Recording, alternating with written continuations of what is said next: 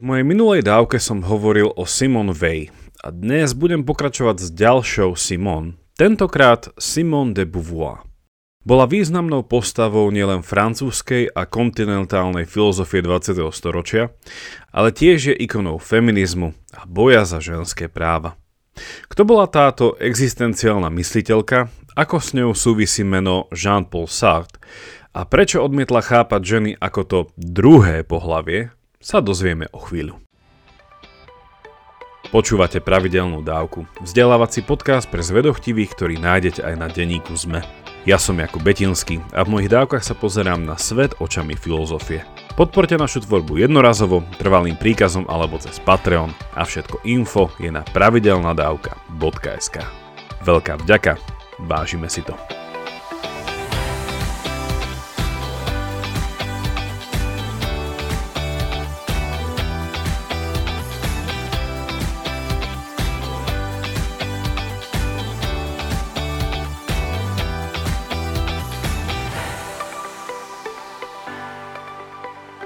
Simone Lucie Ernestine Marie Bernard de Beauvoir sa narodila v roku 1908 v Paríži a ako 78-ročná zomiera tam tiež v roku 1986.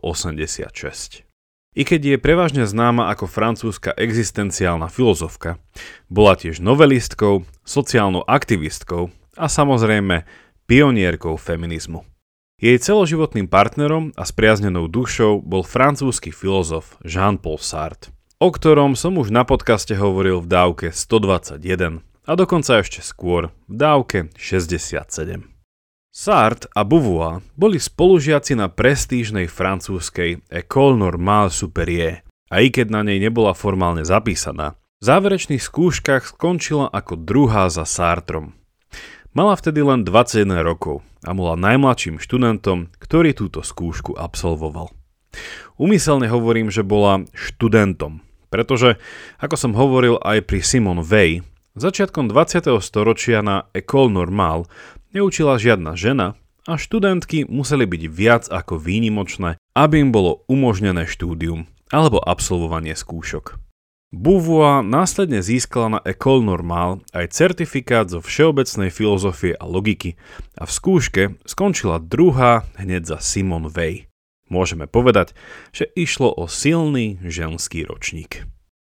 Už tu je možné vidieť začiatok celoživotného vzťahu so Sartrom, ktorý bol spolu s ňou a študentkou Olgou hlavnou postavou jej prvého románu z 1943 s názvom L'Invité v angličtine ako She Came to Stay a v českom preklade ako Pozvaná. Napriek tomu, že v diele opisuje túžbu o prekonaní buržoázneho spôsobu života a túžbu po harmonickom vzťahu, duchu existencializmu prichádza k záveru, že na konci je človek aj tak existenciálne sám a opustený. Kope tak povediac len za seba a to aj v tom najintímnejšom vzťahu či vzťahoch. Beauvoir sa teda narodila do buržoáznej parížskej rodiny. Jej otec bol právnik a mama dcerou bohatého bankára. Mama bola praktizujúca katolíčka a v tomto duchu bola vychovávaná aj Simon, ktorá sa ale už ako 14-ročná vyhlásila za ateistku. Neskôr odmietla aj svoje bohaté rodinné zázemie a po druhej svetovej vojne sa marxizmus stáva neodmysliteľnou súčasťou jej politického uvažovania. Vieme už teda trochu viac o Beauvoir a vo zvýšku nášho rozmýšľania sa chcem pozrieť na dve jej najvýznamnejšie diela. Prvým je Pour un moral de ambiguïté, v angličtine ako The Ethics of Ambiguity a pokus o slovanský preklad by znela si Etika nejednoznačnosti či dvojznačnosti. Ide o jej snahu prísť na rozdiel Sartra s existenciálnou etikou, ktorá je ukotvená v radikálnej slobode jednotlivca a jeho nepredeterminovaní. Následne sa pozrieme na jej slávnu knihu Le Deuxième Sex, v angličtine ako The Second Sex a v slovenskom preklade Druhé pohlavie.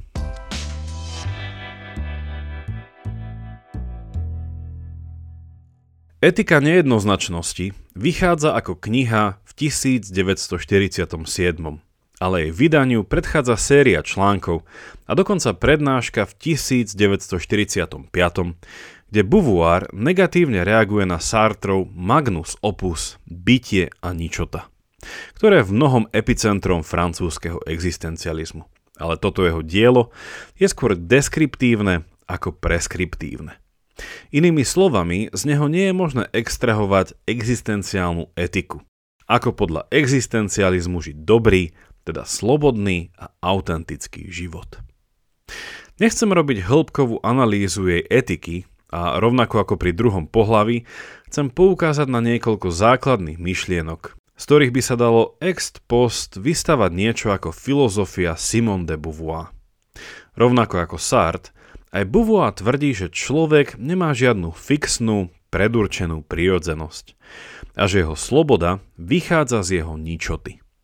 Ako píše, citujem, Ničota, ktorá je v srdci človeka, je tiež jeho vedomím, ktoré o sebe má. Koniec citácie. Človek ale nie je len jeho radikálna, nepredeterminovaná sloboda, ale sme aj to, čo nazýva fakticita. Sme teda opísateľní ako vonkajší objekt s istými vlastnosťami. Moja sloboda a fakticita, moja identita ako subjektu a objektu je základom mojej osobnej nejednoznačnosti. Niekto by sa mohol domnievať, že naše chápanie dobra, etika, by mala byť podmienená našou objektívnou fakticitou. Opak je ale podľa Beauvoir pravdou. Fakticitou síce participujeme na svete fyzikálnych zákonov a množstva bariér a obmedzení, ale ako morálni činitelia sme radikálne slobodní, keďže sme vždy schopní voľby. Tým pádom Beauvoir odmieta existenciu objektívnej morálky, ktorá by sa riadila podľa univerzálnych a objektívnych morálnych práv a zákonov. Hodnoty pramenia z nášho rozhodovania a nie naopak. Ako píše, citujem, Neexistujú žiadne absolútne hodnoty, ktoré by predchádzali či boli nezávislé na ľudskej vášni, vzhľadom ku ktorej môže človek rozlišovať prospešné od zbytočného. Koniec citácie. Kľúčovým konceptom jej etiky je okrem nejednoznačnosti aj koncept tzv. toho druhého, z francúzského l'autre a anglického the other. Kto je ten druhý človek a prečo na ňom záleží vzhľadom na moje vlastné slobodné konanie? Povedané jednoducho, ak existenciálna etika nie je hodnotovo determinovaná zvnútra, napríklad cez ľudskú prirodzenosť, potom nachádza svoje hodnotové usmernenie a determináciu zvonka. A keďže fakticita nie je hodnotové kritérium, moju vlastnú existenciálnu slobodu a možnosť voľby pozitívne ovplyvňuje existenciálna sloboda toho druhého, teda človeka, ľudí, vzhľadom na ktorých konám.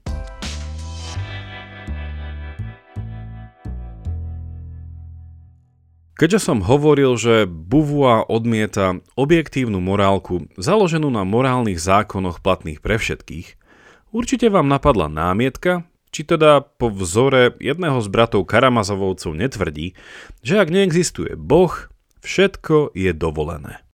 Neprekvapivo, ako tomu je aj u nemeckého filozofa Friedricha Nietzscheho, ktorý prišiel s tézou mŕtvého boha, ani Beauvoir netvrdí, že človek môže robiť čokoľvek a jej kritérium nie je univerzalistické, ale tzv. situačné. Beauvoir a jej etika existencializmu je situačná a slovo situačný sa tu nechápe vo význame situačný ako vo fráze situačná komédia, ale tento termín je použitý technicky.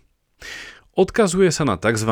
situationism, po slovensky situacionizmus, podľa ktorého sa morálna prípustnosť nejakého počinu nevyhodnocuje na báze toho, či je tento skutok v súlade s nejakým abstraktným morálnym zákonom, ale jeho morálnosť závisí na jeho situačnej prospešnosti. Samozrejme, je možné sa spýtať meta otázku, či sa v rovnakých situáciách ľudia nesprávajú rovnako a či sa z toho nedá vyvodiť isté aproximatívne všeobecné pravidlo, ale toto je až krok 2, 3, 4. A v prvom rade má človek poznať kontext, ktorom koná a k akým následkom jeho konanie povedie.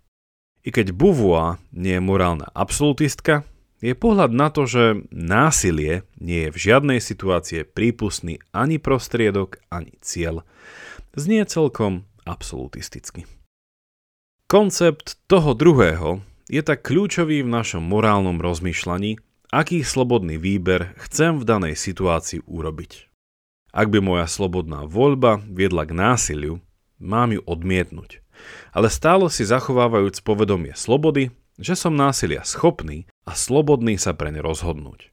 Pre Beauvoir je kruciálnym poznatkom, že ľudia sa snažia nájsť tisíc spôsobov a dôvodov, ako sa vyhovoriť, že nemali slobodu konať inak, ako konali, pretože sloboda nie je vždy pohodlná. A ešte okrem toho, byť autenticky slobodný znamená vždy snahu o slobodu druhého. Inými slovami, ten druhý je kritérium mojej slobody. Ako píše, citujem, Túžba byť slobodný je súčasne túžbou po slobode druhých. Koniec citácie. Ako mám teda podľa existenciálnej etiky konať? Tak, aby som umocňoval slobodu. O etike nejednoznačnosti by sa dalo ešte dlho hovoriť, ale posuňme sa teraz k poslednej časti nášho rozmýšľania, a to k dielu druhé pohlavie z 1949. A pokúsim sa poukázať na metafyzické prepojenie týchto dvoch myšlienkových celkov a ich záverov, ktoré už ale, verím, tušíte.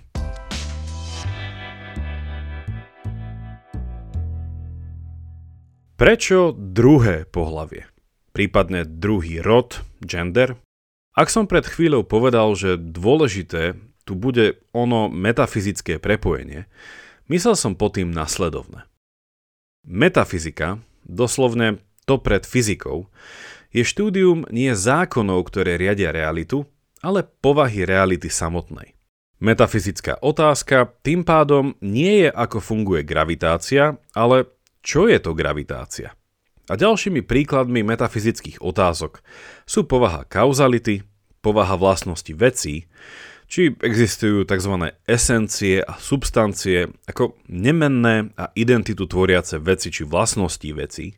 A zásadnou otázkou metafyziky je tiež povaha či samotná existencia zmeny a s tým súvisiaceho času. Ak teda naše rozmýšľanie v tomto bode zmetafyzičnieva, ide naozaj do tuhého.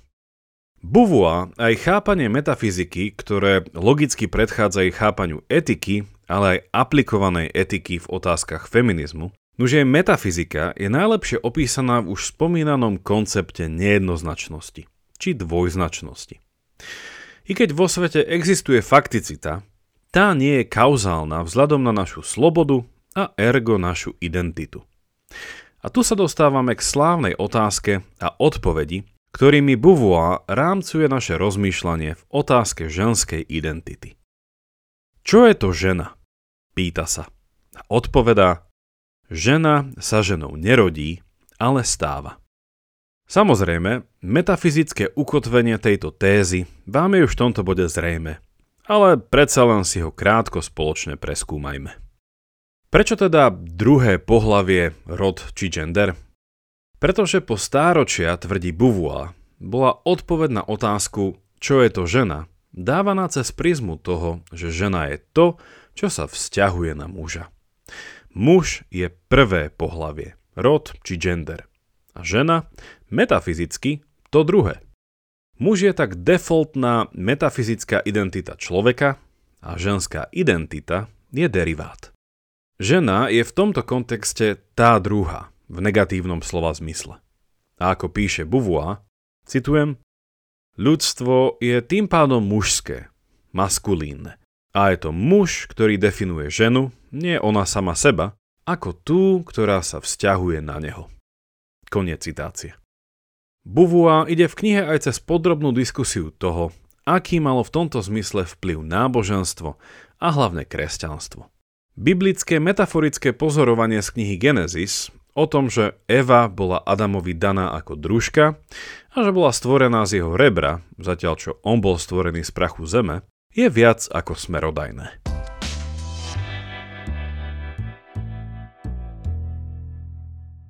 Vrátiať sa ale k diskusii z etiky nejednoznačnosti o našej identite ako subjektu a objektu, Beauvoir tvrdí, že to, kým žena je, nie je a nemôže byť predurčené. A to ani biologicky, z pohľadu fakticity a napríklad jej anatómie, ani spoločensky, z pohľadu spoločenských očakávaní, rolí, rozdelenia práce, a teda z pohľadu slobody stať sa, kým ona chce. Čo by ale napríklad Beauvoir povedala na bežnú námietku, že predsa len je žena predurčená byť matkou nakoľko uznáva, že niečo ako materinský cit a inštinkt existuje, súčasne ale dodáva, že žena sa matkou nerodí, ale ak sa tak rozhodne, môže sa ňou stať. Inými slovami, neexistuje dôvod, pre ktorý by sa mala každá žena stať matkou, a to bôžne na to, aby sme vedeli argumentovať, že žena môže viesť šťastný život len ako matka, lebo je tak stvorená. Ak by som otočil stranu niekoľko rokov do prítomnosti, je na slobode ženy rozhodnúť sa, či sa vôbec identifikuje ako žena alebo nie. V tomto bode si myslím je vhodné naše spoločné rozmýšľanie ukončiť. Čo ale neznamená, že sa tomu tak musí stať aj na úrovni individuálnej. Práve naopak. Odporúčam vám siahnuť po jej dvoch knihách, ktoré sú najdostupnejšie v anglickom preklade, ale určite odporúčam aj moju minulú dávku 275 o Simon Way, ktorých uvažovanie je v mnohom podobné a v mnohom úplne protichodné. V skorej budúcnosti by som vám chcel na podcaste predstaviť knihu Gender Trouble – Problém rodu z 1990 ktorej autorka, súčasná americká filozofka Judith Butler, priamo nadvezuje na Beauvoir a jej intelektuálne dedičstvo. Aj dnešná dávka má svoju záverečnú bodku, v ktorej vám v kontexte Beauvoir a jej filozofie predstavím tzv. etiku starostlivosti, a to v jej dvoch zásadne odlišných feministických podobách. Link na bodku nájdete v popise tejto dávky, alebo sa k nej prekliknete priamo cez náš profil na Patreone. Ďakujeme, že aj touto formou podporujete našu podcastovú tvorbu.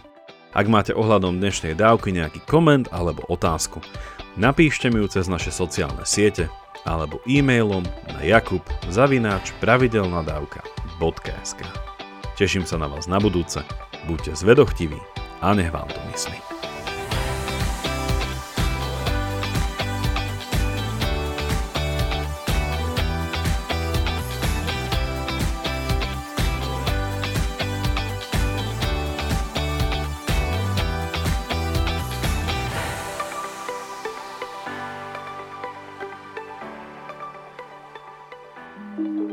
Volám sa Barbara Mareková a v denníku ZME pre vás robím podcast Ľudskosť o tom, ako na naše mentálne zdravie vplýva rodina a spoločnosť. S odborníkmi a odborníčkami rozoberám, ako sa v rodinách dedí trauma a ako sa dá v dospelosti uzdraviť. Ale rozprávam sa aj s ľuďmi, ktorí vyskúšali terapiu a zaujíma ma aj celospoločenský pohľad, ako sa menia slovenské rodiny alebo ako sa v našej spoločnosti cítia Rómky, Rómovia či ľudia, čo sú queer. Poďte sa učiť spolu so mnou, ako lepšie rozumieť sebe, ale aj ľuďom okolo nás. Podcast Ľudskosť vychádza každý štvrtok vo všetkých podcastových aplikáciách.